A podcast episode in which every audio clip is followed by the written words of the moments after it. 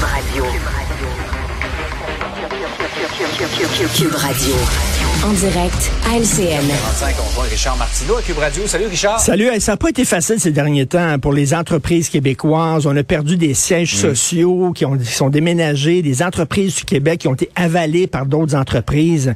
Écoute, moi, je veux rien que saluer une entreprise d'ici quand même qui a célébré ce week-end ses 45 ans de fondation. Euh, c'est les Hells Angels de Montréal, le chapitre des Hells Angels de Montréal qui a célébré à Saint-Charles-sur-Richelieu. Écoute, il y a 45 ans, il y a des petits gars des petits gars du Québec qui avaient un rêve. Tu comprends? Il y avait un rêve, c'est de faire une organisation criminelle 100% québécoise. Les gens riaient d'eux en disant, ça marchera jamais, puis tout ça. Mais ces gens-là ont travaillé extrêmement fort. Ils n'ont pas compté leurs heures. Aujourd'hui, ils sont établis un peu partout au Québec. Alors, écoute, il y a même, là, il y a Balloon, en fin de semaine, qu'on a, lui a donné une médaille parce qu'il a, il a brisé son propre record de vente de coke. Balloon, quand même, c'est pas rien. Alors, les Hells Angels, chapitre de Montréal, une entreprise bien de chez nous. Ah, dire que pendant un instant, j'ai pensé que tu étais sérieux. Ah, non, eh, mais écoute, ils ont, ils, ont, ils ont célébré, ils ont fait un party pour leurs 45 ans. T'imagines, toi, un party de la mafia qui célèbre, je sais pas, leurs 80 ans d'existence. Vraiment, ça s'est fait ce week-end à Saint-Charles-sur-Richelieu. C'est particulier. Hey, Richard, euh, on a parlé de, beaucoup de l'état du français chez nos cégepiens en fin de semaine. Vraiment, il y a tout un coup de barre à donner. hein. Ben oui, tout à fait. Écoute, euh, c'est quoi euh, le, le- le sport national du Québec, selon toi? Ben, moi, à première vue, je dirais c'est le hockey. Non, c'est le limbo. On y va. Ah oui? C'est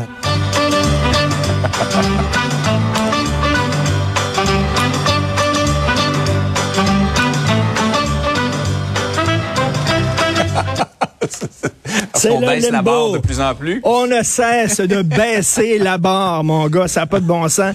Écoute, des cégepiens qui font des erreurs là, vraiment de fou. Euh, on, a, on a vu ça ce week-end. Euh, C'est Daphné Dion vient dans le journal de Montréal. Sa vie, C-C-D-A, vie. Cet homme. C-E-T-T-E, homme. Les rôles ont changé, O-N au lieu de O-N-T, etc. Ce sont des erreurs qu'on ne fait quasiment même pas au primaire. Et comment ça se fait que ces gens-là qui ne savent pas écrire ont pu avoir leur diplôme d'études secondaires. C'est ça, là. Et les autres, ils disent, écoutez, on arrive au cégep et on n'est pas préparé, là. Et moi, je veux pas ça. blâmer les jeunes, là. C'est qu'à un moment donné, à force de baisser la barre et de faire passer des gens qui ne connaissent pas leur langue, on les aide pas. Ils arrivent au cégep et ils sont totalement dépourvus. Écoute, bientôt, là, on va dire à l'école pour faire passer les gens, euh, éléphant, tiens. Éléphant, c'est trop dur, là, avec euh, écrit comme ça. On va enlever le T, tiens. Alors, on va pouvoir l'écrire comme ça. Éléphant, mais là, encore, ça va être encore trop dur. Tu comprends-tu? On Avec va enlever le PH. Bon. Alors, éléphant comme ça, mais avec un A aussi, on peut se tromper. Tiens, on va le mettre avec un E. Éléphant. Comme ça pour que les gens puissent. Mais ça n'a pas de sens. Et les jeunes eux-mêmes Ouais. disent, s'il vous plaît, pouvez-vous être un peu plus sévère? Et surtout, ils demandent qu'on corrige leurs fautes de français. Pas seulement dans les cours de français, mais dans les autres cours aussi, là, lorsqu'ils font un devoir. Mais écoute, il y a un problème. Quand tu regardes ça, et là, je comprends là, qu'on dit des fois, ah, les immigrants, les anglophones, etc. On est notre pire ennemi pour notre langue. Exact. On ne la maîtrise même pas nous-mêmes. Donc, euh, écoute, moi, j'ai été, je suis tombé en bas de ma chaise lorsque j'ai vu ces fautes grossières-là. Et je reviens là-dessus. Comment ça se fait qu'ils ont pu passer le secondaire 5 sans aucun problème? On leur a remis un diplôme.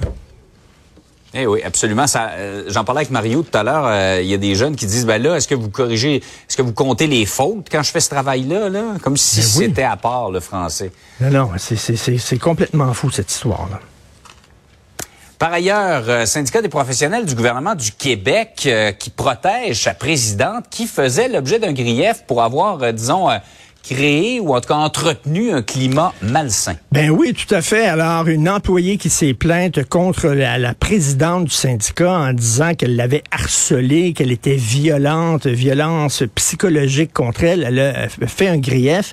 Et là, le syndicat lui a dit, regarde, on va te donner de l'argent, on va te donner un petit montant, là, puis là, démissionne, puis oublie ton grief. Ça te fait pas penser à quelque chose, toute proportion gardée, là? Hockey Canada, il y avait des gens Ah qui ouais. se plaignaient. On a sorti une enveloppe. On avait un budget, un fonds caché. On a sorti une enveloppe pour indemniser les victimes on achetait le silence. On achetait le silence. C'est un peu ça, là.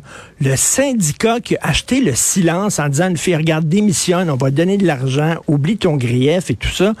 Et le syndicat est censé protéger les travailleurs. Comment ça se fait que le syndicat protège quelqu'un qui fait l'objet d'allégations? Ça n'a pas été prouvé, il faut le dire. Là. Mm-hmm. Euh, la présomption d'innocence est important, mais quand même, et euh, il y a eu plusieurs plaintes. Hein. Euh, il y a eu des histoires qui, ont, qui sont sorties par le bureau d'enquête et tout ça au cours des derniers temps, là, des dernières semaines, des derniers mois.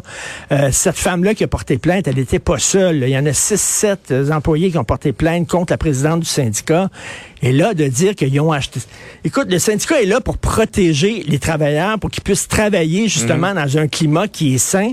Alors là, ils protègent une des leurs qui aurait instauré un climat toxique. C'est un mhm. peu particulier, mais tu sais, qu'est-ce que tu veux? C'est un syndicat, ça doit protéger leurs membres, ça protège leur président. Nous sommes un syndicat, quoi qu'elle fasse, on la protège. Ben, c'est ça qui est ça. Écoute, un, petit peu de limbo en terminant? Oui. donc. Ouais. On baisse la barre tout le temps. On ne cesse de baisser la barre. Bientôt, les étudiants vont passer, euh, et alors qu'ils sauront absolument pas écrire le français. On termine sur une petite tonne de limbo. Tu vas, nous, tu vas nous mettre ça dans la tête pour toute la journée. Richard, je te laisse aller à ton limbo. bonne journée.